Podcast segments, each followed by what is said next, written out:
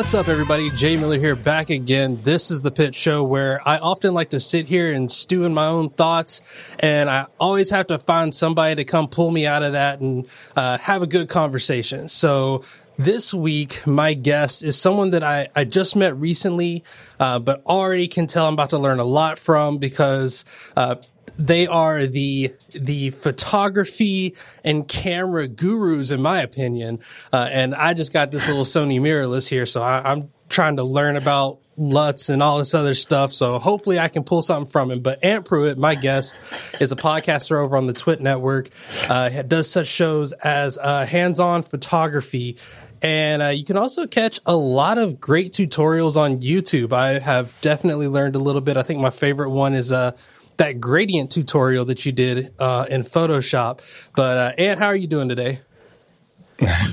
I am unbelievable, but I'm going to go ahead and tell you, Guru, nah, not me, man. I th- I think you oversold not me. Not at all. I mean, I, you know, there's a there's a saying like at, at my job, like part of our, our core values are humble, ambitious, and I feel like yeah in a lot of cases, those are the kind of people that I like to talk to on the show or, or people that are doing like phenomenal stuff and, and like at least out there doing it. Like that already is above half the people out there. they're not talking about it. They're, they are about it and they're doing it. So I give you all the props that you oh, deserve. Man. Man, I, I, I definitely appreciate that sentiment because I agree with you 100%. Most people talk about this and talk about doing that or what have you. And I, I have distanced myself from so many people that just talk. Give me some action. You know, that's, that's just how I roll. And, and I've been a lot happier the more I just got quiet about things and just started doing more. You know, no sense in talking about it because talking's not getting it done. I mean, granted, you can speak things to an, into existence, but you still got to do the work you know? Absolutely. And speaking of talking about it i need to learn a little bit about your story. Because like i said we we kind of met through like micah sargent kind of who i haven't really met yet either so i need to get him on the show but then i like, love that guy. just love through those networks and I, I had i had mentioned in a tweet like yo tech tech black like black tech twitter. Like why is where are we? Where where are we at? Like you're either in the entrepreneur space or you're talking black culture. I want tech professionals of color being amplified uh-huh. in the uh-huh. podcast scene. And the only person i could think of was micah. And micah was like hold on now. You also got to shout out ant. So I need to know your story and how you got to where you are today in uh, in the tech podcasting and photography space it's it's a long road, so um, I'll try to keep it somewhat brief, but it is a pretty long road. Um, my career, professional career, I started out um, trying to get into information technology and working the nine to five, if you will, just doing IT stuff. Uh, my first stab at an IT job, air quotes, came on a whim where the CIO of the company that I was working at saw that I was trying to go back to college and finish up and, and get a degree and just go to online school, what have you. Cause at the time I was just doing data entry and, you know, just sort of running payrolls and stuff at this PEO. And when he heard about me going back to college, you know, he was like, we've, we're going to try to, um, do some things in the IT department. And if you'd like to be a part of it, let me know. Cause he just liked my attitude and just, you know, he was cool people. And I said, well, heck yeah, sure. I'll jump in. And next thing you know, I was part of the beginning of the IT service desk, IT help desk and just sort of flourished from there and got more into quality assurance. So when I wasn't doing any type of support work for the office, I was doing quality assurance because we developed our own internal custom apps for the, you know, for work. And I was able to just dive in and do all of the IT testing and learning more and more about just the the SDLC um, software development lifecycle and and later learn more about agile and project management and it just you know I just sort of really got deep on the enterprise IT stuff and the company grew and I grew and took on more responsibilities and just continued to try to learn more. But while all of that was happening, I was finding myself getting back to my art stuff because I used to draw a lot as a kid. I, uh, I always had a, just some sort of affinity for the arts, whether it was painting, drawings, sculpture, even music. So I was in band. Um, and a lot of people found that hard to believe because they look at me and they just assume I'm a meathead because I was a former athlete and played at a, you know, decent level and still keep myself in decent shape and things like that. So it, it, I don't really fit what I present, I guess, if you look at me physically. Um, so, um, yeah, I, I decided to get back into my art stuff just as leisure and I picked up a camera and was having fun with it, a little point and shoot and taking decent photos and people started digging it and kept asking me questions. And I said, well, okay, I'll tell you how to do it. And it got to a point where I was asked so often, I said, forget it. I'm just going to make a blog and, and put stuff on YouTube and things like that just to make it easier on me. So I don't have to answer the same thing over and over again. And about, this has been about 12 years now, something like that, about 12 years ago. I got to the point and I said, well, I want to take this more seriously. I want to work my way out of enterprise IT. Enterprise IT is paying my bills. Art's not paying my bills, but so I need to, you know, try to figure out a way to do both until I can get out of enterprise IT. And I just kept doing everything that I needed to do with my day to day to day or uh, nine to five job, but I started taking on more stuff from a freelance standpoint. I started writing more on my blog. I started getting opportunities to write for a couple other tech blogs because of my IT background. But then they also saw, well, dang, you took pictures for your article? Really? You can take shots? Yeah, I can. So I, they started allowing me to focus more on the creative side of things and just grow from there. And I just kept at it and kept doing tutorials here and there and, and, um, writing things up and more opportunities just kept presenting themselves. And in 2019, Twit TV, Mr. Leo Laporte and Mrs. Leo Laporte, Lisa Laporte, um, they reached out and it's like, Hey, you know, we, you've been on our show on our network a couple times as a guest interview and things like that. And we we'd love to have you on the team. And I was like, well, hell yeah. So I had to talk to the family and uh, jumped right on in and hit the road and came to Northern California. See, one of the things I love about that story is it was, I don't want to say it was like you were setting yourself up for success and didn't even know it from like day one, but it was like, it was this whole understanding of what your art was doing and giving yourself the, the runway to take off. Cause I, I think that that's where, you know, a lot of the folks that I follow on Twitter or, you know, I'm watching and it's just like, it's like, no, you're trying to, you're trying to blow up too fast. And, and it's not, it's not like it can't happen. It's not like you, you won't be able to take off, but right. I think right. so many people just ignore the idea of like, art was a thing that I was doing as a passion and I wasn't thinking about making money on it until someone was like, Oh, hey, we can give you some money for doing like if, if you want to keep doing this, we'll pay you. And mm-hmm. from there, like you said, you kind of structured it to how can I focus on the thing that I enjoy doing while I also have this thing over here that pays my bills? And that, that reminds me a ton of like, you know, my story yeah. of, you know, I, I wanted to get into this developer space, but I wasn't going to be able to just say, Hey, let me use my GI Bill and, and go to college because I had a wife and, and a family and a mortgage and all that stuff. Mm-hmm. So it was like, let mm-hmm. me just, let me just play the field and do the things that I enjoy doing for fun. And then slowly make that progression until one day you see someone that's like, Hey, you want to come work for us? And it's like, I, I thought you'd never ask. Yes. exactly. Pretty much. Yeah. You know, uh, it, what some people don't realize for me, I started, I, said, I, I, said it was about 12 years ago when I really just said, okay, I need to get more serious about this because I love doing it. And heck, other people are making money off of it. Why not me? But there was a moment after that where I literally sat down and wrote out, okay, I'd like to do this. I'd like to do that. And I'd like to try to have this done within about, you know, um, about 10 years because I was planning it based upon my children. Um, the missus and I, uh, we, we were pretty aware of, of, you know, you don't want to necessarily uproot children too late or too soon. You know, the time has got to be just right. And my plan was to just, you know, figure out, okay, it's probably going to be right about the time they're teenagers or so. And, and if it's time for me to move, I'm going to move because I had already mapped out the goal of we wanted to be in San Francisco area or the Seattle area, period. That was it.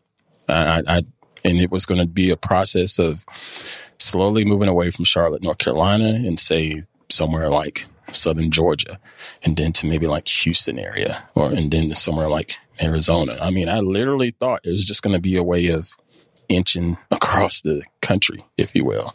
And I remember telling my mother and my uh, stepmother after I decided what I was going to do, I just called them up, said, Hey, don't be surprised when I say we're gone because I'm ready to get up out of here and um, I'm going to make it happen. So this is your warning. And I remember my stepmother was like, well, okay, uh, what are you doing? Why? And she's like, okay, you know, just sort of moved on with it. And when I told my mom, my mom, she knew I wasn't, she knew I wasn't playing. And I could hear it in her voice because this was something of pretty high magnitude for her because her grandchildren are going to be away. I'm going to be away. Um, you know, it is what it is, but she she knew I was serious, and she knew that that if I said I'm going to do it, I'm going to do it because that's just how I roll. I don't I don't like talking a lot. I just want to do it, and if I say it, it's going to happen. You know. But again, it took took almost ten years and a lot of screwing up, a lot of mistakes, a lot of bad luck, if you will. Um, things were happening with the missus and I, where there'd been a financial problem or just something pop up all of a sudden. And it's like, man, this is never going to happen. Um, but, you know, we just kept the faith and kept working at it. And sure enough, when I got the call, it was right at that 10 year mark. you know that that's something that I, have been wanting to investigate a little bit more just in in, in black culture as a whole because like when mm-hmm when I got married, like I was in the military, I got married, and it was like I got two choices. You know, the family. Well, I really had three choices. We could stay in Southern California. I could go back to Tennessee or Georgia. You know, where all my family's at, or we mm-hmm. could try and do something different. And in my mind, it was like I'm already away. Like I, I, I got my ticket. I'm, I'm already gone and mm-hmm. you know my wife my wife is caucasian so it was like for her she was like well i mean my mm-hmm. whole family's here and you know everybody's here like i'm i'm so close to my family and i was like in my mind i knew how hard it would be to just uproot somebody that hasn't quite uprooted. Like I, all of my friends, all my mm-hmm. family, they're all same town. Some of them in the same house that they've grown mm-hmm. up in. Mm-hmm. Like it's the same old, same mm-hmm. old. So for me to be like, I'm going to make that decision since I was already gone. I'm just going to stay gone and then slowly like think about that process. Cause I was like you, I was like, yeah. Hey, uh, Seattle was where I wanted to go because I'd been there a few times and I, I, love the area up there. I love Vancouver and all that. Yeah. But I yeah. I wonder how I wonder how hard it is for folks to say, you know, when you have a family, when you have kids, to say, I'm going to make a big move for my career. well, um, I, I can tell you it's it's pretty daggum hard. Uh, I'm going to speak for the missus. It it was pretty hard for her um, after the one one or two days of me bringing this up to her. Because for me, it was easy. You know, I had I, I, living in Charlotte. I was already two hours away from my family in upstate South Carolina, which isn't far. Two hours is nothing, but At the same time, I didn't see them often. I saw my moms, my sister, and my nephew, and that's about it. I didn't see any of my extended family hardly ever. And we were only two hours away. And there was a lot of times they would leave the upstate of South Carolina to go out on a weekend trip or what have you to say Charlotte, North Carolina, and would literally drive right by my house and not even stop and say, hey. But I would see them on social media just doing the selfies at this building and that building and this shop and this restaurant. And I'm like, yeah, I'm about five minutes from that place, but you just literally drove right by. You didn't call, you know, so I knew if it ever, whenever it came to the time for me to leave, that's, it's not going to be an issue for me. Conversely, the missus is similar to what your, your better half has is pretty much rooted there in Charlotte, North Carolina. And when I got this news and told her about the opportunity, I remember the look on her face. First, I pulled her outside and said, Hey, come outside to the back. We need to talk. And when I told her and the look on her face, her face lit up. And I had to tell her, no, no, no, no, slow down. Hold up, hold up, hold up. I don't think you understand. You you are thinking we're moving a couple hours away. I'm talking time zones. It's, a, it's, a, it's a six hour flight if you got any layovers. Right. You know, I'm talking time zones away. I said, I need you to really think about this because you know, we are human. There's going to be days you're going to get pissed off at me and you're not going to be able to go run over to your girlfriend's house.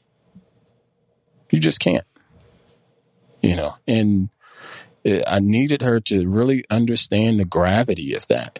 And she didn't know it for, you know, for a couple of days. And then it finally hit her and it was, it was hard. she she was wanting to go and ready for the new opportunities because she's wanting a different life for herself professionally as well.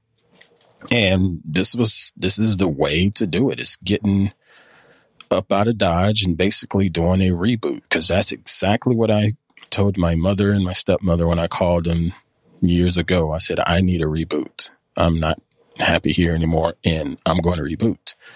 And she was at the same point and it's like, yeah, I need this reboot, but boy, it's going to be hard, you know. And it's gotten better. It, has been a long year because of all of the stuff that's happened out here with the pandemic, with the fires, the economy has gone to shit. Um, just, uh, it's been difficult, but she's pushed through and she's gotten, gotten the most out of it as she can, as have I, you know. Well, let's let's investigate that a little. I, I, know I don't want to I don't want to jump too far down the family road because we'll we'll both be here in tears talking about how we made it. but uh, but uh, you, you talk about that, you know, the whole the whole idea of photography, like that. To yeah. me, that is something that one I'm I'm terrible at. Even with like a camera phone, like it can do everything right for me. I'll still find a way to mess it up, but Oh, come on, dude. I was getting ready to say the phones make it almost idiot proof nowadays. Come on, you can't say that to me, Jay. but uh but yeah, like all of the experiences that I've had with photography has always been about like your lighting has to be right and you got to wait for like the golden hour and all this stuff. it's like, man, ain't nobody waiting for anything right now. I'm waiting for, you know, Postmates to show up. That's yeah. about it. Um, how has doing all this work, I'm sure this is a softball question. How's all like the pandemic and everything and even, even the wildfires, like how has that changed how you, uh, either take photography or how you prepare kind of like your setup? Well, it was a lot easier for me than other people. Because of my experience with enterprise IT, I worked from home mm, probably 80% of my career full time. And so I was used to being a self starter. I was used to just, you know, knowing, okay, today is Monday. I got this task, that task, yada, yada, yada, set it up, do what I need to do, hit send, boom, done, on to the next kind of thing. And when all of this happened, with the pandemic and stopped going to the studios and things like that, it really didn't make me much of a difference. It actually, actually, I take that back. It actually felt better for me because this is my comfort zone. I come into my office slash studio. I built it up to be the way that I that I need it to be and where it's comfortable. I can sit down and literally just hit two or three switches and I'm recording and doing what I need to do from a production standpoint. Um, but it, it just, like I said, I think it's more of the IT stuff that helped prepare me for that and, and understanding what it's like to be in restricted scenarios, not necessarily in an office environment where this person or resource is right there next to you and you can just easily grab it. Um, it, it, you learn to work with restraints when you're at home um, in IT. Uh, and, and I think it's the same way when you're dealing with photography in times like this. I'm still learning some things about it, but I was still a bit more prepared than than I realized. Uh, you know, instead of going out doing the street photography stuff, which is my favorite, one of my favorite things to shoot, um, I get up and just do my walk and I go find a field or something, just do more landscape stuff. And there's peace in that and there's craft in it. And it, there's a lot of technicalities to it, you know, just like you said with golden hour blue hour. But what if I go out midday and I still feel like shooting? That's probably the worst time of day to shoot. But what can I do about it? It's probably the only time that I could shoot that day. What am I going to do about it? And you just learn how to adapt. I think that's been like one of the biggest advantages uh, for me as a podcaster, as like a, as a indie podcaster. You know, a lot uh-huh. of that has been just learning over time and having to rely on all of the little shortcuts and all the little tricks so that when you do move into a a better setup, you're like, oh, mm-hmm oh, oh, we got, we playing mm-hmm. now. I like this. Like, I, yeah. I remember like my first yeah. streaming setup was like, I went to like Home Depot, bought two heat lamps, got some printer paper, yeah. taped the printer paper over the heat lamps and like, yep. Yeah, Diffused that was it. my light diffusers. And then like I, I, went to Walmart and just bought like the closest thing to green I could find for a like a, a bed sheet and that was my green screen yep. and it was terrible, but it was what I had. And no, dude, that's how you yeah. do it. That's how you do it. I wish you could see my camera here, um, over, over Zoom. Actually, I could turn it on. Nobody's watching this, but I'm going to show it to you. See, start okay. video. You yeah. see that? Um, for the people listening, this is a, a speed light or flash that you would put on top of a camera and I have it in a bracket and I wanted to make a snoot for it and a snoot for photography is basically a way of taking the light that's coming out of your flash and making it come out into a beam in a little small laser beam flash type of thing. And I have a snoot, but I was thinking everybody don't have snoots. So what can I do to make one? So I grabbed this right here. This is just a um, paper towel roll from the empty paper towels broke it off a little bit and taped it down over the flash and I tested it the other day and it works like a champ. I mean, that, you know, because like a, what if I didn't have a snoot, but I needed a snoot? I needed to figure out something. That, you know? that is like a, a straight, like $2 fix right there. I like, I like that. Yeah. Like that's, that's innovation. that that's that's like that. Those that's like I said. That's that uh, Home Depot light diffusers right there. Yeah. That's Man, right. That, I feel spoiled now. I got like the Kaotica eyeball and the you know Bluebird SL with the we were we were talking about audio interfaces now. I I remember going to yeah. like Goodwill and getting like the thickest blanket I could and just recording in a closet with like a a quill oh, nailed man. to the wall, and it was like that was that's awesome though. That's that's that's that, pro level. Quite honestly, that's I mean, pro level. Growing up, yeah, when when you knew that that guy that had like the recording studio in his in his room and you're like, mm-hmm. you know, mm-hmm. people were cutting demos out of it and you're like, "Hey, I mean, it's good enough to cut a demo." Like you, you knew what, right. you knew what you could and couldn't do with it. And even now like I think as technology gets better and better, you don't need, you know, a Sony A6400, even though I, yeah, I bought one. I'm, hmm, what camera do you have? uh, yeah, I got a I got an A6400 with a 55 millimeter lens on it. Or actually, is it? Uh-huh. Yeah, I think it is. Yeah. Mm-hmm. So and I, I, don't know how to use any of the functions on it. I put it on I put it on video mode, connect it to a Camlink 4K, and use it to nice. use it to stream. And it's like I, I could really go out and do more with this thing, but I don't I don't know what I'm doing. So, oh gosh, come on, man. Well, we got to get some fire in you and get you out there creating. Well, let, us do this. Let's do this. First, tell everybody how, how they can get in touch with you, and then we'll jump into the after show, and you can you can explain what I've got here because I heard mirrorless, and I was like, sure. Well, I don't need no mirror. You should see my hair. No mirror required. but yeah, let everybody know how they can get in touch and uh, check out all the stuff that you're doing. Sure. I am um, the easiest way to find me is to just give me a follow over on social media. On both Twitter and Instagram, I am ant underscore Pruitt. Um, there, I'm sharing all of my content, whether it's something I put up as a blog post or prints that I have for sale, or better yet, sharing my show, Hands On Photography from Twit, which is uh, the website is twit.tv slash hop. That's H O P for hands-on photography and uh, you'll see all of the videos there and subscription options over there and a lot of fun tutorials and simple stuff and every now and then i try to get a little bit more advanced but i wanted to do that show that's something for people to get started with and not feel overwhelmed because i've been there and um, I want people to be able to shoot, especially since cameras are a lot more accessible to people now, even the smartphones that you figured out a way to screw up with your photos some kind of way. I don't know how you did that. All right, everybody. My guest's been Ant Pruitt. This has been the Pit Show. I've been your host, Jay Miller. If you want to follow on the show, just follow me on Twitter, KJay Miller. You can also check out the website, kjaymiller.com. Don't go too quick now, because as soon as I'm done with this wrap up, we're jumping into the after show where Ant's going to be asking me whatever questions he's got. I kind of have an idea of which way we're going, but I really don't. Like, he, he can ask me what I have for breakfast this morning. Uh, I mean, any questions off, you know, no questions are off limits. So, uh, we're going to jump into that.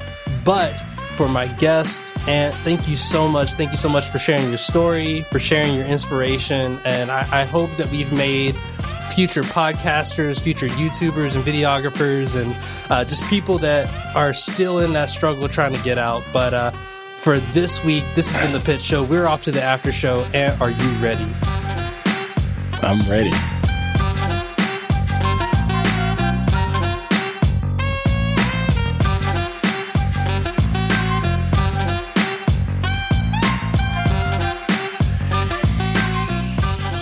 Thanks for having Like I said, this is your show. You can ask whatever questions, as few or as many as you like. Uh, but at this point on, the show is yours.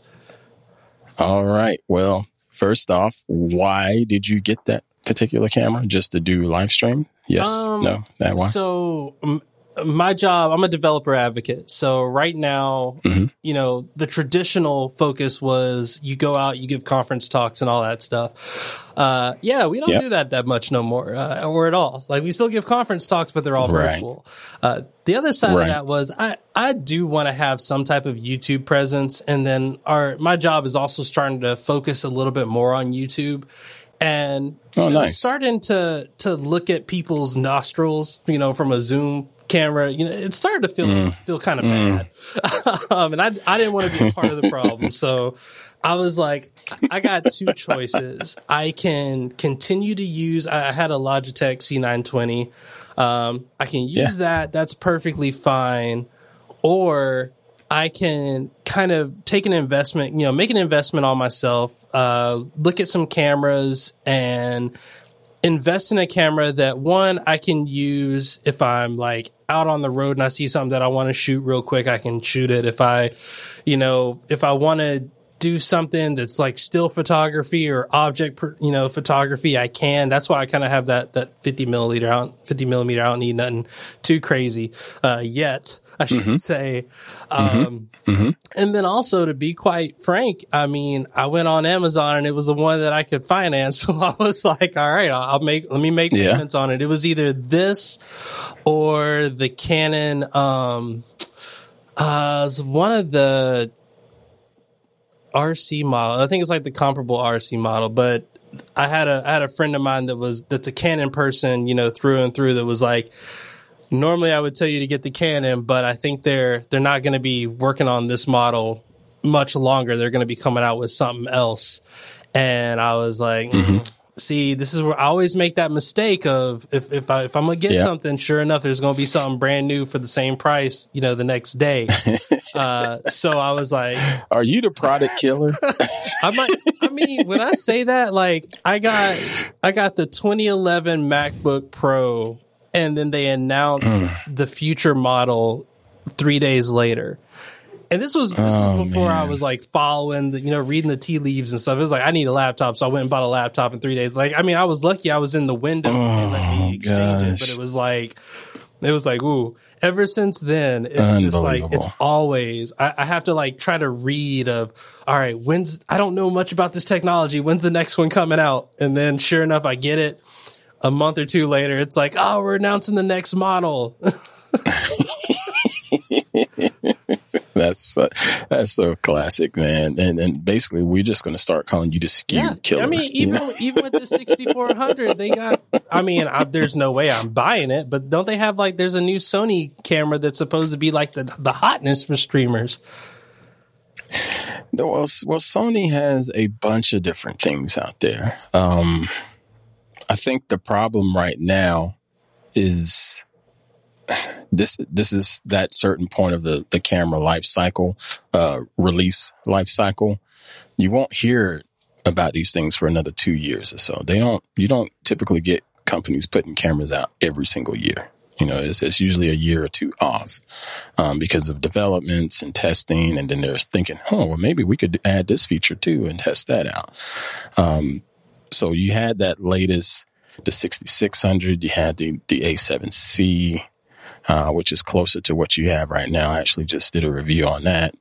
Um, but you won't see anything like that for maybe another year, maybe another two years. It's just how it is because they're also in the in between that doing things like their full frame, larger body sizes, um, like the A7 Mark III is eventually going to be out there, or the next A7R Mark V and stuff like that. You know, so it, it's you lucked out with it um, being Sony because Sony's going to always have something available to you. But yeah, you you did sort of get it at the wrong time. That particular model, I mean, the wrong time. I mean, that's, that's like the microphone craze, and, and I mean, I'm a little bit more in tune with what's going on on the audio side, just just because you know that yeah. kind of runs in the family a little bit. But you know, when I was looking at microphones, everyone was like, "The Shure SM7B, that's that's like the that's the hotness," and it's like, mm, I mean, the SM7 was around back in the Thriller days, so the 7B, like,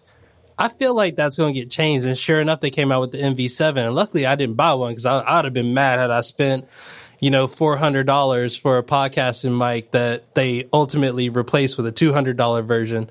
Um, but still, I Nah, I don't know about that, oh, brother. The are you on the SM7? Train? I tested the. I no no no no no. I didn't say that, but I did test the MV7, and it's good. Don't get me wrong, it's good, but it still doesn't quite have everything an SM7B would have from a frequency response standpoint. Um, even like what I'm speaking in now is a Heil PR40. This is a standard uh, at TWiT. That's what we all use. And I compared it from a spectral display standpoint to this mic. And the MV7, it's, it's close, but it's still, it's not quite at the level of one of these types of dynamic mics like the SM7B or this Heil. But, but for the price point, I highly recommend it to people for that price point and the flexibility because if you're, if you're starting out in content creation and podcasting or what have you, you're probably not going to have an audio interface. You're just going to have a USB port and you got that. And then if you decide to start stepping your game up and invest in more some different equipment, that mic can still grow with you because it also has the XLR uh, output and input options on it. So it's pretty solid for that price point and you get really good audio. Um, and what I don't like when people start talking about microphones is they will sit there and have an argument and tell you just how much better this Heil PR40 is versus the SM7B or vice versa. And nobody ever considers the fact that the voices are different. Mm-hmm. This mic may may sound better for my voice versus an SM7B. One one hundred percent on that. And I mean that's I've got I've got two XLR mics. I got this one, which like I said, it's a it's the blue Bluebird SL, which I think is like mm-hmm. The it's like right underneath their uh, baby bottle, and I mean it's to me it was it was cheaper. I would actually put it in the same realm as like an MV7, um, but again, just having mm-hmm. having a Kaotica eyeball, one it balanced out that price tag. I might as well have just bought the more expensive one after that, but. Uh, you know, honestly, I didn't like the bass registry in the in the SM7B, and and I was uh huh. That's the thing. It's it's it's got a lot more low end than other mics, but that's their signature. Yeah. You know, it's just that's just what they I do. I haven't tried those PR, and I don't like. I, I've I've wanted to, but I've never been in a position to where I could. And I was, you know, I I kind of grew up on Audio Technica equipment, so like yeah. The, the, AT series. And even now I came in and everyone was like, Oh, what mic should we get? And I was like, man, let me, let me find some Audio Technica A like 21, 22s and just like give them, give them those. And, man. and it, the 2020 was the, the business, man. Absolutely. man. Those things. but I mean, yeah, like I said, it was, it was, it's just a matter of, of being able to use what you've got and I think that's yep. that was the kind of the big reason of the the why now on a on a good camera. It was like, look, I know I don't know what I don't know, but I know that I'm not going to be able to learn as much if I'm just trying to use the VSCO app and you know just take a good photo. Or I know I'm not going to be able to to yeah. figure out how to stream and set up proper lighting with like you can, mm-hmm. you can, get away with it but it's it's never going to be like my my goal is to eventually produce like an actual video series that our company does where it's like i'm sending i'm bringing people mm-hmm. onto a set we're recording like mm-hmm. we've got red cameras and all that stuff and making like good shots and i'm working as a as a producer on that but mm-hmm. i know that i'm not going to be able to do that if I don't have at least a fundamental understanding of the basics and a lot of those basics, like you said, with the iPhones, they take care of a lot of that for you. And even now with a lot of the Sony, yep. you know, Sony computing stuff inside of it, they, they try to take care of a lot of that stuff for you too. But even, yep. even just shooting video, like I've I've had to focus on like, all right, let me think about my backgrounds. I've got too many faces and pictures and stuff in these backgrounds that keep you know, stealing mm-hmm. focus from my camera. So how do I, mm-hmm. how do I set up mm-hmm. my background to account for that? Or how do I, you know, switch into a mm-hmm. manual focus and, and have to shoot video, you know, in a manual focus like that? And uh, what does mm-hmm. raw look like? I don't know, but let me shoot in it and find out and be like, ooh, my pores have pores. All right, let me, let me figure yeah. this out. So I, I dig that you have some curiosity about it. And I dig that you are wanting to focus on the fundamentals of it because unfortunately, I don't think our society gets that anymore. Everything is so instant gratified mm-hmm. kind of thing. And I remember when I started doing hop, and I know I'm supposed to be interviewing you, but I remember when I when I first started doing hop, hands-on photography, my first ten episodes or so, every week I was getting questions about when are we going to get into this? When are we going to get into that? Yada, yada, yada, yada. And, and I had to tell them, I said, look, you folks that are intermediate photographers or, or haven't started doing this just, um, just this month or whatever, these first couple episodes are not for you. Uh, I want to have something out there on the record for people that are just getting started that have this camera that they were gifted or something that they bought couple years ago and totally forgot about it and decided to pick it up and they're like, what the heck is all, all these knobs on here for? I want to be able to walk them through what that stuff means in a uh, semi informal, um, something that's a lot more comfortable and approachable standpoint and say, you know what, this is what exposure is. This is what aperture is. And this is what it means by having that F number on your screen. And when you can put that stuff together, I promise you, it just clicks. I mean, it's just it's going to take practice or whatever, but it just clicks. I can pick up my camera right now, walk outside and see a, a tree or something off in the distance, and my camera is always in manual mode.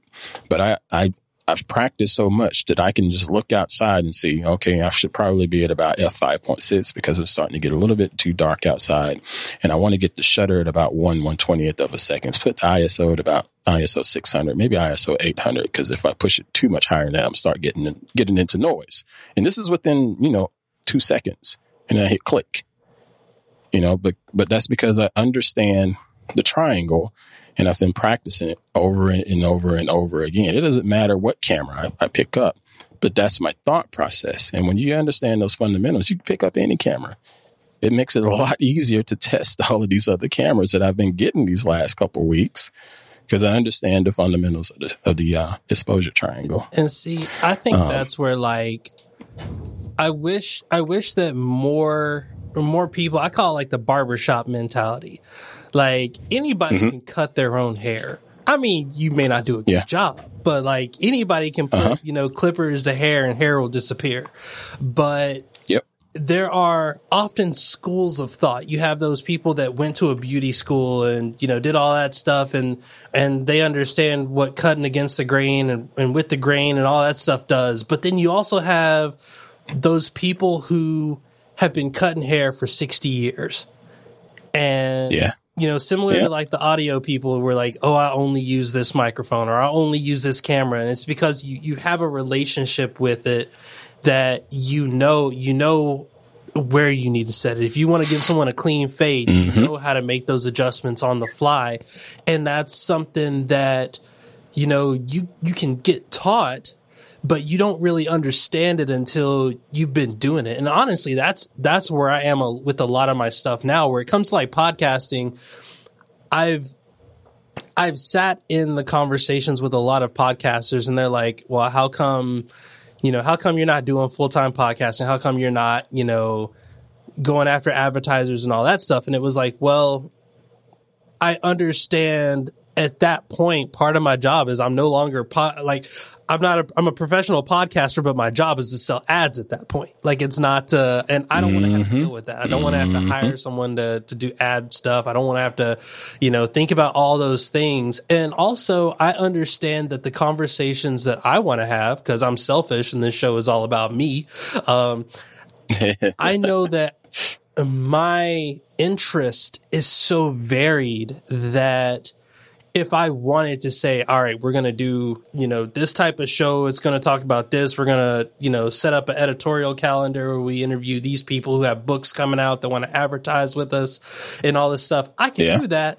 I have no desire to do that. like, I just want to yeah. get up on stage yeah. and talk and then have, have people go, how come he looks so good on the screen when everybody else looked like garbage? And I'm like, well, you know, I watched these videos by Ant, and he showed me how to work this camera and you know make it look right.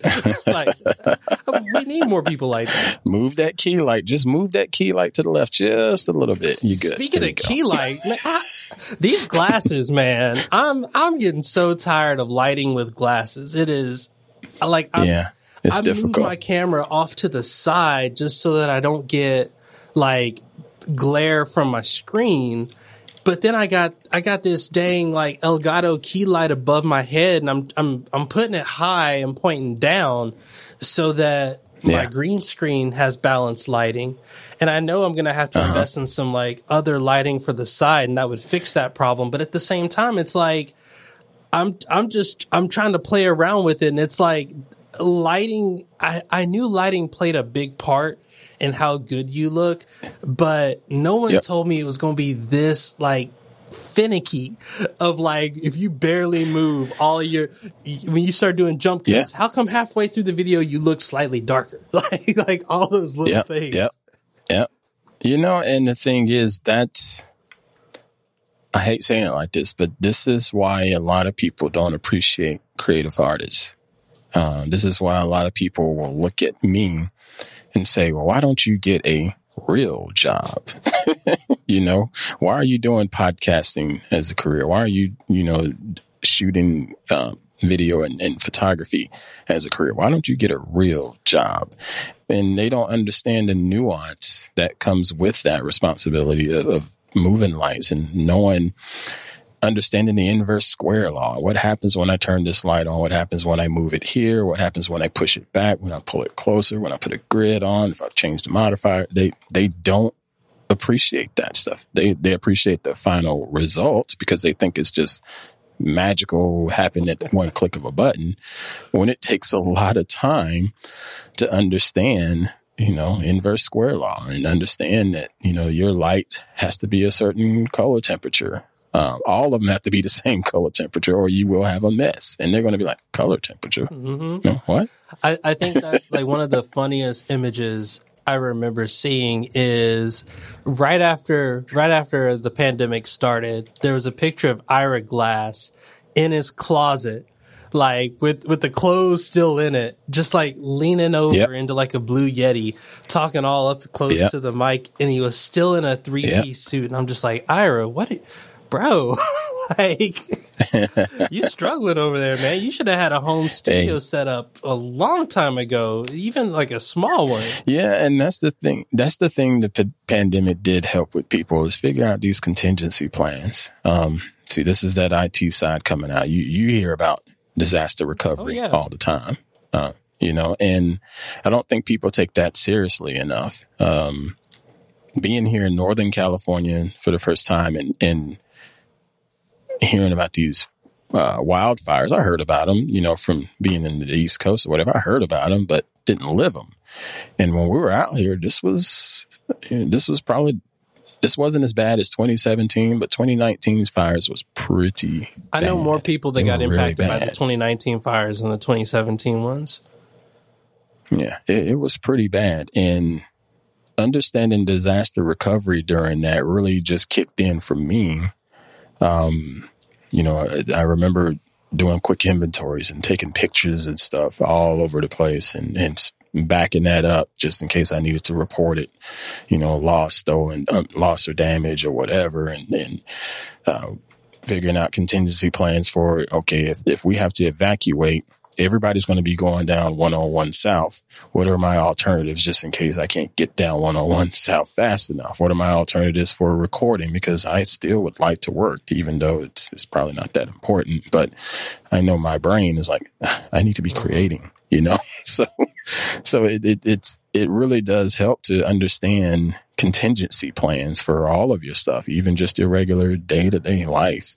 And I think the pandemic did help us, you know, to do a bit of a reboot from a social standpoint. At least I hope it did, um, because the world was just going on a really, really insane spiral of of just yeah.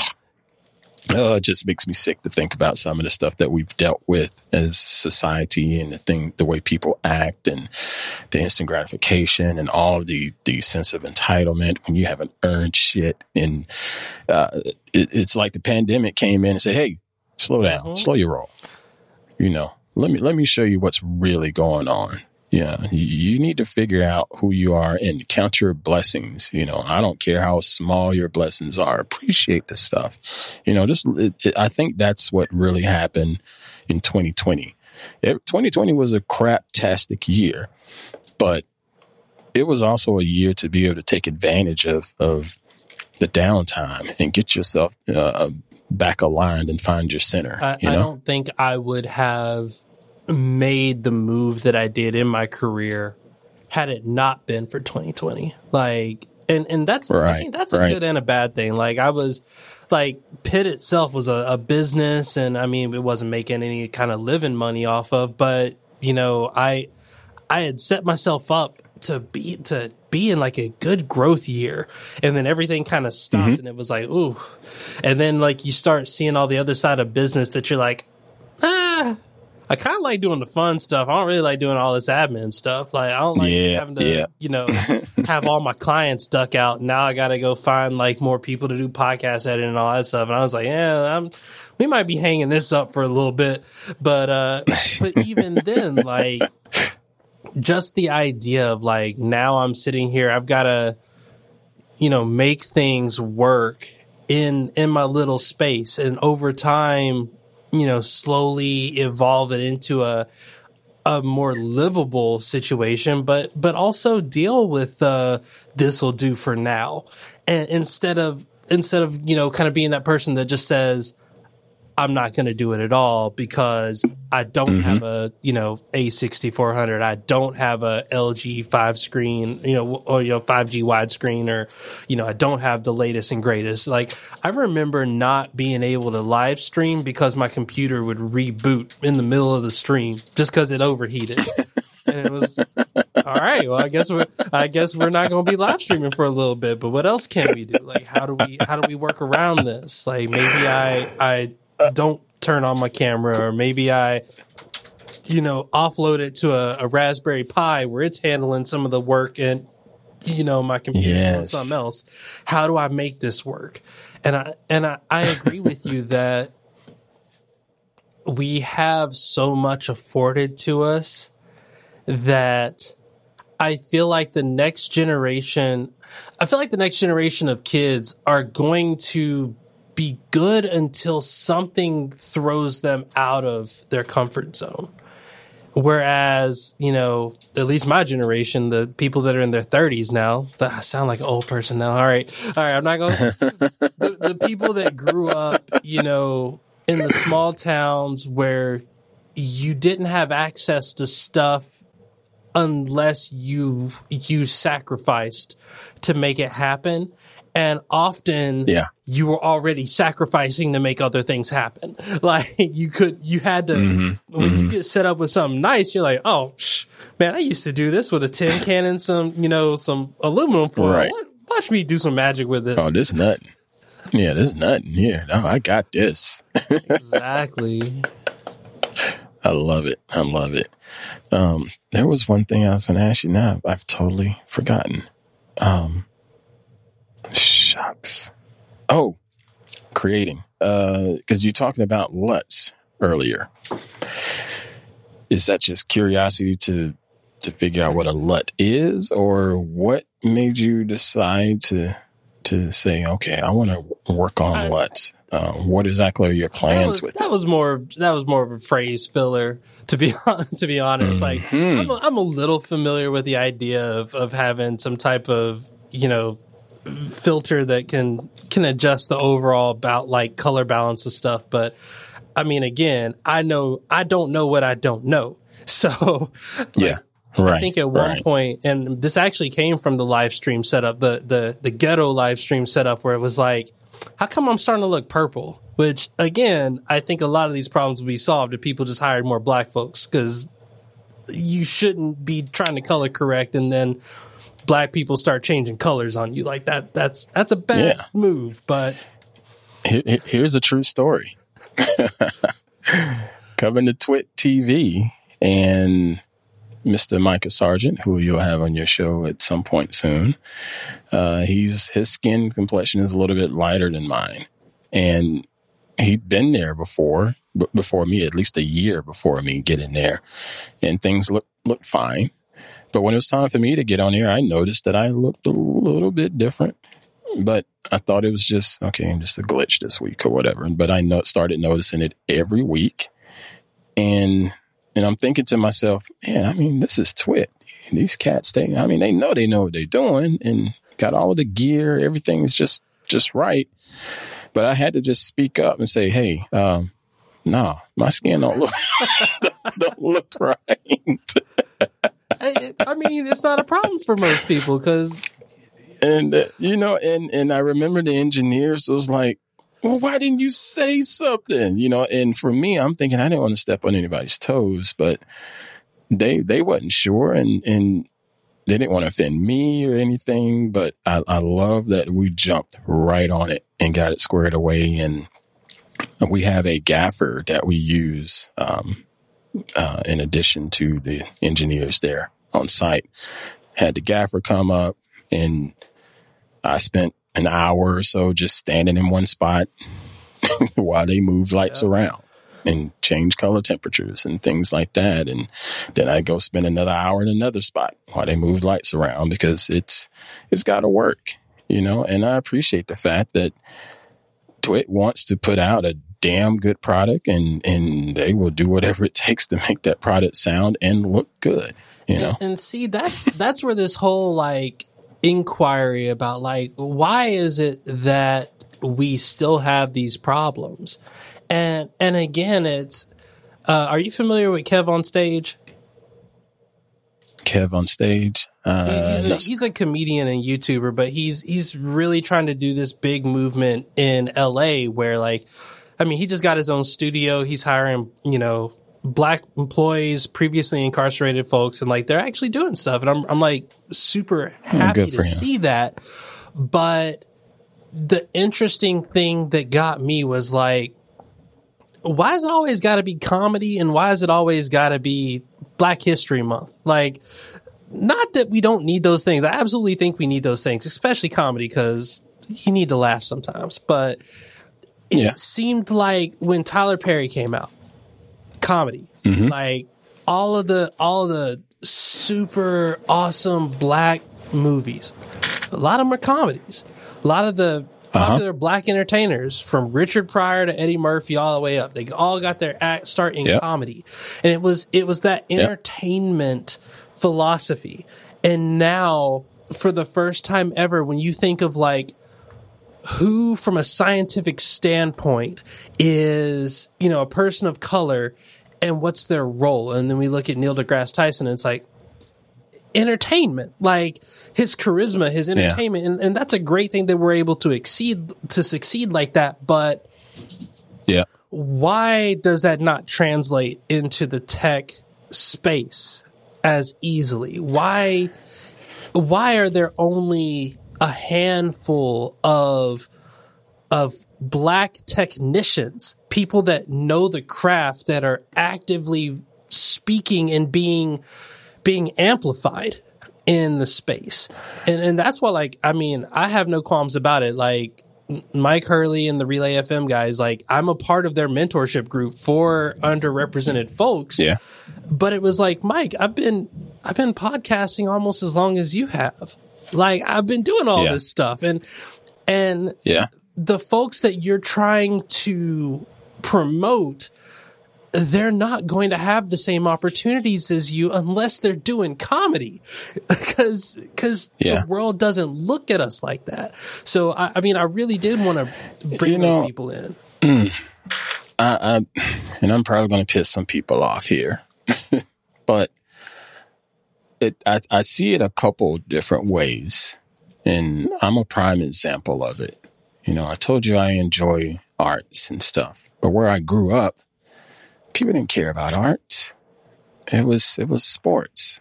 You know, you know, football, basketball.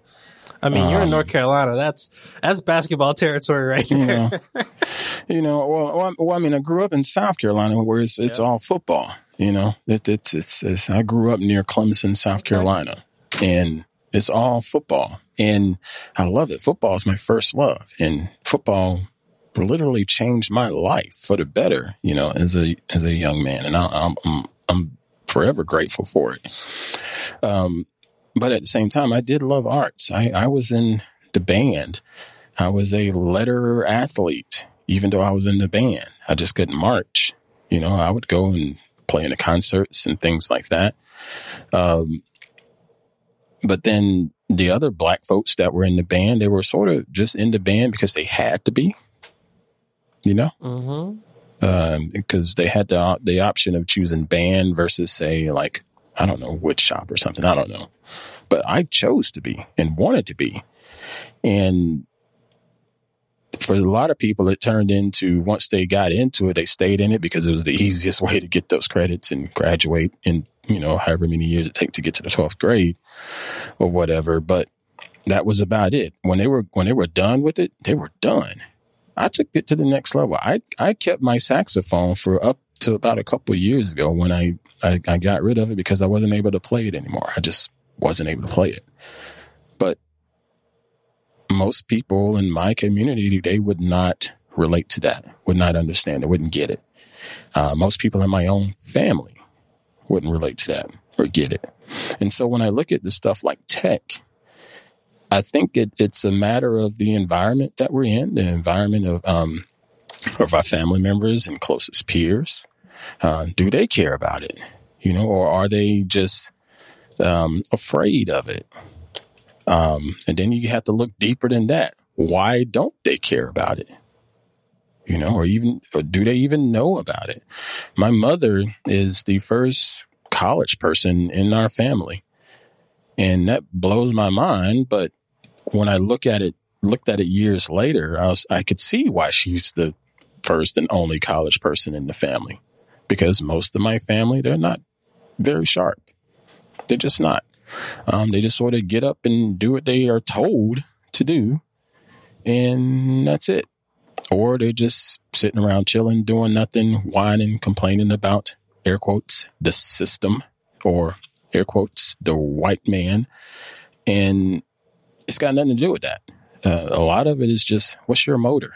You know, what's your motivation? Uh, what did you do to broaden yourself and, and broaden your skill set? And it's not like we, yeah, our opportunities are limited, but are you even taking taking advantage of those limited opportunities? I think I think that's you the know? big difference. There is that like everyone everyone here will say that yes, the opportunities are fewer, and and I think that that's. Mm-hmm that's to me is is the situation that I was in because it was like I I felt like I didn't have the opportunities that other folks would have, but I've still tried to work with what I did.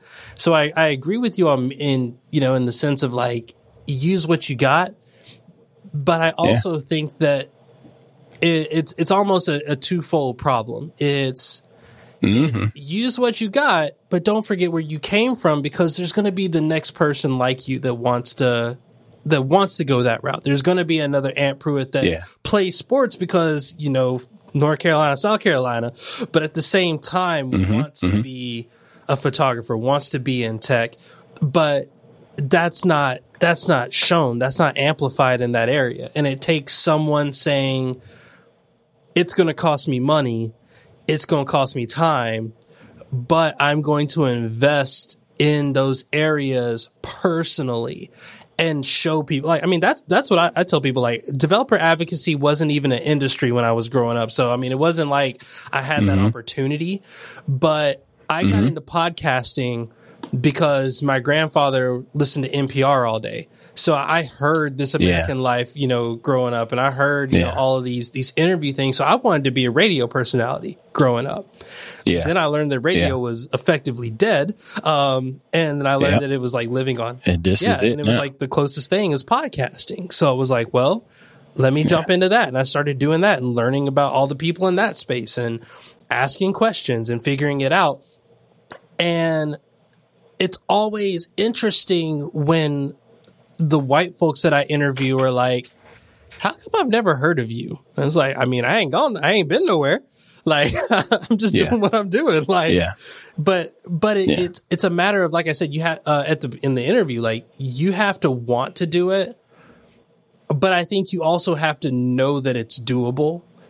And a lot of folks, I mean, a lot of the old heads that I that you know that I grew up around, they were told you can work at TVA or you could work at Oak Ridge yeah. over at the nuclear plant. And th- those were your options. Yeah. And one of them required that's a small town, small mind exactly. mentality. That's all across America. Um, it's all across America. And I understand that. I, I grew up with a lot of those people in my family. Um, but I was told in said small town by a, a couple select people that, hey, Ant, you can do something else if you really want to. Oh, really? Really, coach? I can? Yeah, you can. This is how okay. and, and, that's what I did. You know, you got you got to have someone um, showing you that it is something that's doable. Which my coach told me that, my mother told me that, my dad told me that, my grandparents told me that. You know, and the thing is, my mother and grandparents not only told me that, but they also told my sister. They told my cousins. Um, some, you know, they told everybody in the family. But everybody didn't choose. You know, everybody didn't choose to take that that step. You know, for whatever reason, and I will never quite understand that. And I still, to this day, don't even know if I can even relate to my family back home. When I go back to visit, uh, I can remember the last couple times that I went back to visit, you know, even while I was there in North Carolina, it was really, really awkward because I don't know what to say to my family. Sound like me when I go visit. I don't, I don't have anything to converse with, you know, they want to, the first thing out their mouth was, did you see what so and so put on Facebook? I'm already out of that conversation. you know, I, I have a we I have a rule with you know my family is like y'all get one week. Like after a week, like I gotta I gotta go because I will I'll be losing my mind. but it it is very much the Yeah. same, and I don't. I want to make sure that I'm helping folks that don't have those people that can speak into them because I, I mean, I mean, I'm, I'm from a broken home. Like I, I heard you say, you know, your stepmom. So I mean, there there was there was a split at some point. So it's like there's Yep. Yep. we see all this stuff, and and finally, as a parent, like I understand now. like I totally get it. Where it's like, as much mm-hmm. as I want to, you know, tell my daughter, you know, she's two, so a little bit easier. You know, as much as I want to tell her, like, hey, you know, don't you don't need to be watching you, YouTube Kids right now. You should you should be doing something that's mm-hmm. educational. It's like, look, I'm tired. Like, I, I, I had mm-hmm. Zoom mm-hmm. calls all day. I, I got an interview I'm setting up later. At the end of the day, it's like I'm gonna close my eyes, and if you're watching YouTube and you're not screaming or trying to get me to do something right now, it it's great. But then at the same Yeah, time, you I- yeah, like, not to be glib about it, but it's like, but I also try to check myself on Yeah. that too, and go like, all right, let's let's Right. make sure. Right. It's a balance. Yeah, let's make sure that you know she is learning, and let's make sure you know let's let's look at what she's doing and make sure that it's not, you know, she's not just watching buy this, buy this, buy this, buy this, and it's like whenever she asks, like, Daddy, can I can I draw on your iPad? It's like, yeah, I mean. Pull out the Apple Pencil, put it on notes, and just let her scribble around. And I'm starting to notice now, as a two year old, she knows where to change the colors. She knows how to turn on the eraser. That's and I'm awesome. like, it's like, hold on, let me let me get my camera out and watch That's awesome. You know, put this out. That's awesome. That's awesome, But- and that's that's also a credit to um, intuitive design too. You know, those developers putting that together. Um, I was just sitting here thinking when I went to college, playing football, and when you're in college, you have to write papers. At least that's how it was umpteen years ago, 20 plus years ago, however long ago it was for me. Uh, you had to write papers. And my teammates, which most of them hated me for whatever reason, I still don't know why to this day, they couldn't write. They couldn't write their papers. But guess who could type? Yeah. Me, the only cat on the team that could type. Well, I was one of the few. And of course, I took advantage of it. You know, I said, well, I actually took a typing class because I knew that computers was going to be the future and I should probably know how to type. And that's what I did. And it helped me make a couple bucks. You know, every week somebody needing Pruitt to write it, write their papers for them. Yeah, it's going to cost you, bro. But but that, that's a sign of your hustle from like day one, though. Like, cause cause I mean that's Yeah. the thing is like there are folks that, like I said, I could do the business thing. I don't want to. It's a lot easier. Yeah. like it's much easier being able I to get agree. on, you know, get on a camera for 45 minutes and talk about, you know, some programming paradigm and then jump off and do whatever I want. Like that, that is a lot easier than saying, all right, Yeah. let me make sure my, my, you know, taxes are paid for this quarter and all this is lined up and all, and, you know, I've got Yeah. these interviews. Uh, 941s. Yeah. Ugh. So it's for me, it's like I think there's a there's a level of independence that some folks want to have. There's a level of drive and like I'm going to make this my thing. And I think the mm-hmm. next step there is finding that in between. Because I think there are a lot of folks that are like, I have no desire to run my own business. I am perfectly fine just pushing the same buttons all day long so I can go home and play Call of Duty. Yeah. Like, there are people that are fine doing Yeah. that. No, more power to them. Yeah, I've been there. Yeah. I've been there. Um, I had, man, God, I'm just this. You're just taking me back on some stuff I hadn't thought about in years. But uh, back in say the year 2000, I believe, yeah, year 2000. Um, I was trying to find somewhere to work or whatever, and just you know was striking out. And I got to the point where I realized I didn't have any skills just yet. I needed to get more skills. But in the meantime, I need to work. So I would go and apply at these different mills and plants and whatever. And they would all look at me like I'm crazy and like, you're overqualified, dude. You don't need to be sitting here pushing a button on this machine for eight hours, for 12 hours or whatever. And I'm like, I'm totally fine with doing that. I, I need cash. And if this is what it takes, this is what it takes. And I did end up getting a job at a plant as um, an assistant to one of the plant engineers. And it was a great job because it allowed me to do a lot more brain power stuff. I wasn't just staring at a machine all day, even though I would have been totally content with staring at a machine all day because of the, the simplicity of it and the lack of responsibility that yeah. came along with it. Just made sure that machine was work, working. And at the end of the day, I went home done. Now, as working, as I was working with that assistant, you know, I didn't sweat as much as everybody else. You know, it's just a lot more easier. But every now and then I'd get a phone call on my day off asking me about some type of, you know, analytics or whatever because they're trying to figure something out and wanted to know if I had any insight. And I didn't care for that too much. And then later on in my IT career, and I told you I moved up the chain and was managing the team and this and that and travel or whatever. And I realized I did not like managing people. It's it's the worst. Yes. It's just babysitting. And everybody that I hired, I told them in their interviews, look, I'm not going to sit here and babysit you. I got three kids now. I'm not babysitting you. You're you're a grown ass man or you're a grown ass woman. I'm I'm not going to babysit you. I tell them just like that, and that's how I ran that um, department. Uh, I gave everybody their task at the beginning of the day, and I moved on and did whatever I needed to do. I didn't go and check on them and none of that. I just knew that by a certain time, if task A wasn't done, you're going to hear from me. It was as simple as that. you know, that sounds a lot like um, when I was then, in the military. And I mean, that was that was so it was harder because I understood a little bit. Like, I mean, I, I dropped out. I went, I graduated early. I graduated when I was 17 and mm-hmm. moved out, started college, realized college, I just wasn't mentally ma- maturity level prepared for college. So I did the next stupid uh-huh. thing. I joined the Marine that Corps. happens. so, oh man. But, uh, when I did that, that's I had awesome. already been on my own for a year and I had been working for several years at that point. Like I think I started working when I was 15. Mm-hmm. So like I knew how to file my taxes. Like I knew how to do my laundry. Mm-hmm. I knew how to do all that. So I knew how to like I had bought a car. Well, I had bought a used car, but I had gone yeah. through that process.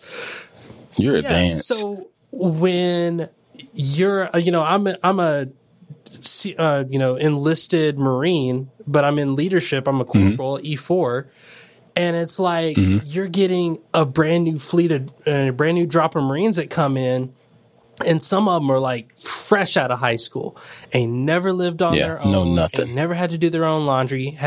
One of the first things I had to do every single year because I was on a rapid deployment team was teach people how to file their taxes. Like, all right, grab your W two. Yeah. All right, you're gonna go to this website. You're gonna fill out the information. And yeah. sit there and have a class on like, oh, all right, it says line four. What does line four say? All right, put that number in here. And it and it was like I'm I'm supposed to be relying on you. Like if if we start taking fire yeah. or something, I got to rely on you to save my life. But I can't I can't rely on you to smell good, you know, because yeah, because yeah, no one's told yeah, you to take yeah, a shower yeah. in the last couple of days. Like, so yeah, it was. It's so hard to. I'm like you. I don't want to be a manager. Like I, I told my boss that I was like. I I want to move to a director level to where I can say, here are some big moves that I want to see made. And I want to build That's a team that can manage getting That's that right. happening. That part in between, I'm like, I will I will straight up tell you, like, y'all grown, like, here are the steps, here are the marching orders, y'all mm-hmm. need to do this. But I don't have time to sit there and focus on the little stuff and making sure that mm-hmm. people are doing their little stuff. I'm too busy mm-hmm. trying to change the world. Like, and, and that is Yep. the mentality that I've had since like day one. It's just like, Yeah. if I think if I think too small, I won't be able to make any kind of impact because I already feel like I'm at somewhat of a disadvantage. So I have to think 10 times bigger than the folks around me so that I can make an equal amount of impact. And if I get lucky, I might make a little bit bigger than them. right? I love it. I love it. I have one thing that I wanted to ask you, and this will be my last one. Developer advocacy in really, really broad saying it that way. So I want to, I really want to dig a little bit deeper because it sort of relates back to interest in people wanting to go after tech and things like that.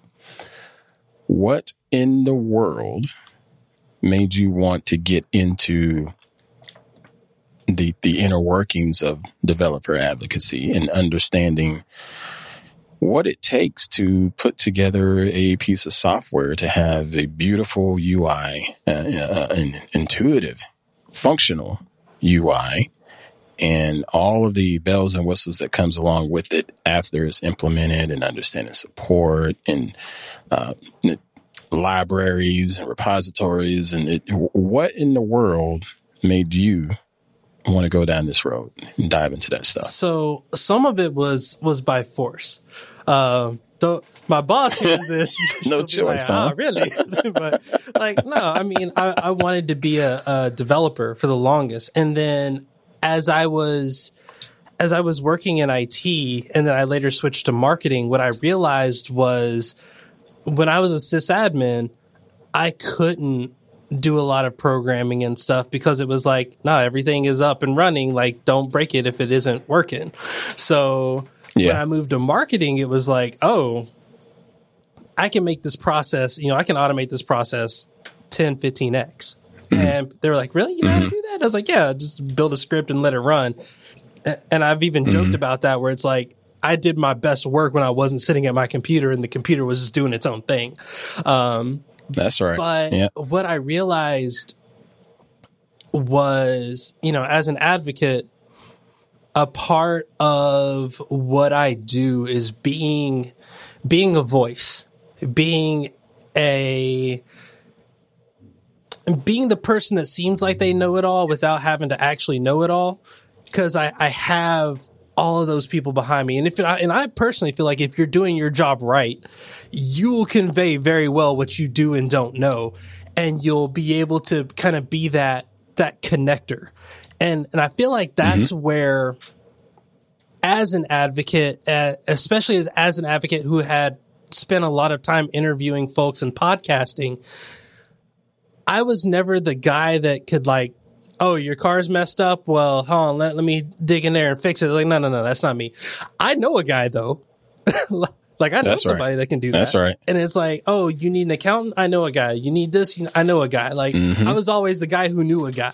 So yeah for me, just like any other ceo so that's exactly what so they do being an advocate it was always about i might know a little bit. And what i do know i can show you. Almost like when you got we we're talking about the barbershop analogy that old head in the barbershop that was like see when i was your age we you know we used to have these old clippers and now you got these fancy ones. Like i can i can have that conversation mm-hmm. but mm-hmm. when mm-hmm. i when i immediately knew what i didn't know i could go hold on let me make a call.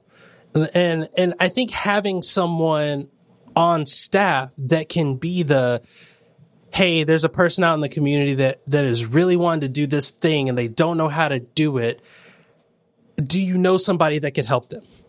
Like I think having someone there that can do that, having and, and just having those conversations with people was super valuable. And what I realized over time was and and one of my seniors actually said this the other day and I, I value it. Uh, You know, he said I didn't want to become a programmer to learn how to program. I wanted to become a programmer to learn how to solve problems. So by being go. able to know the people and the different techniques to solve the problems, I was in a better position as someone who makes connections.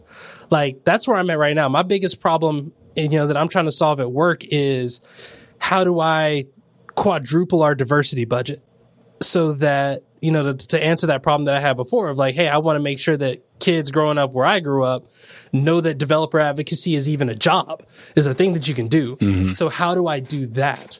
How do I solve that problem? And it's like, all right, well, we're going to give you 5,000. All right, how do I turn 5,000 into 25,000? And You know, see, man, see, look, look mm.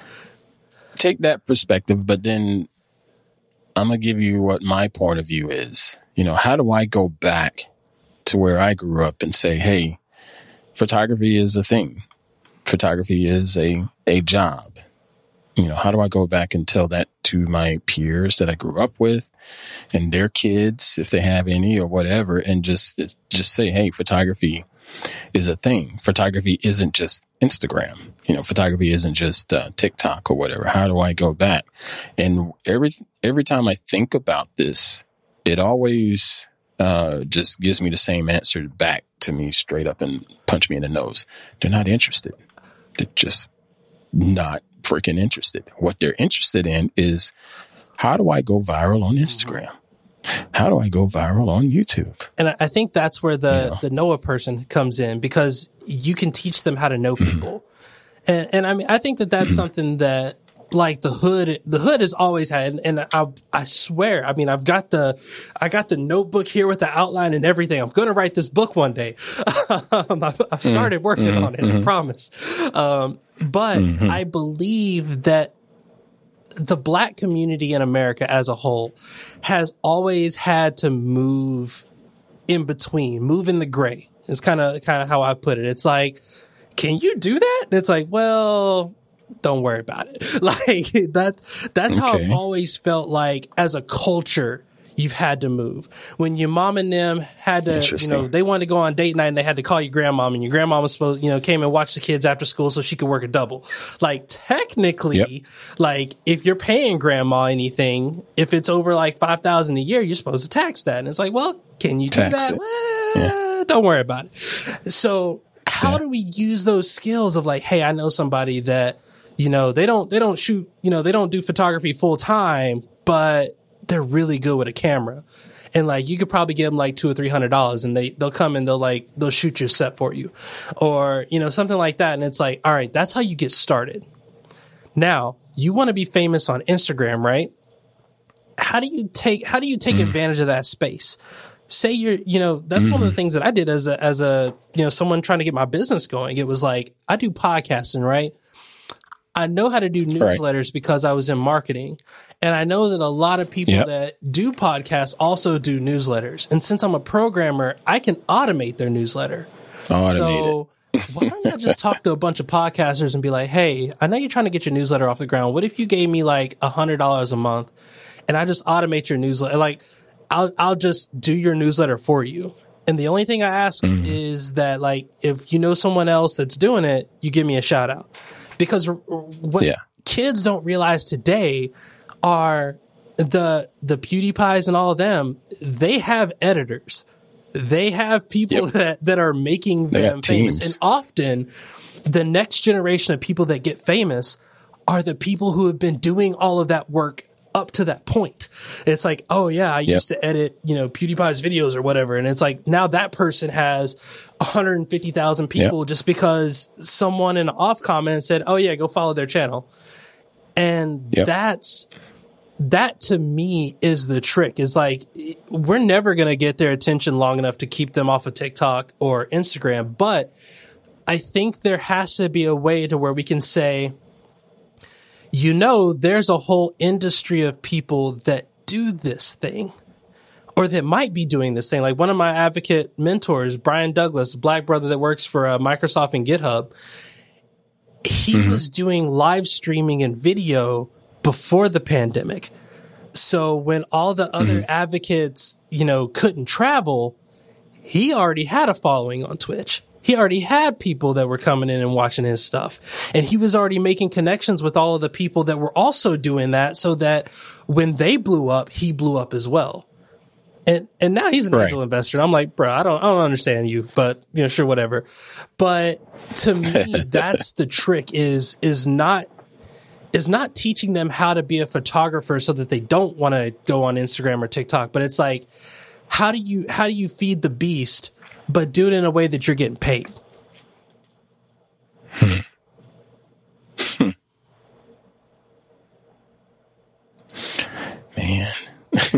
Uh, it, it it it kills me because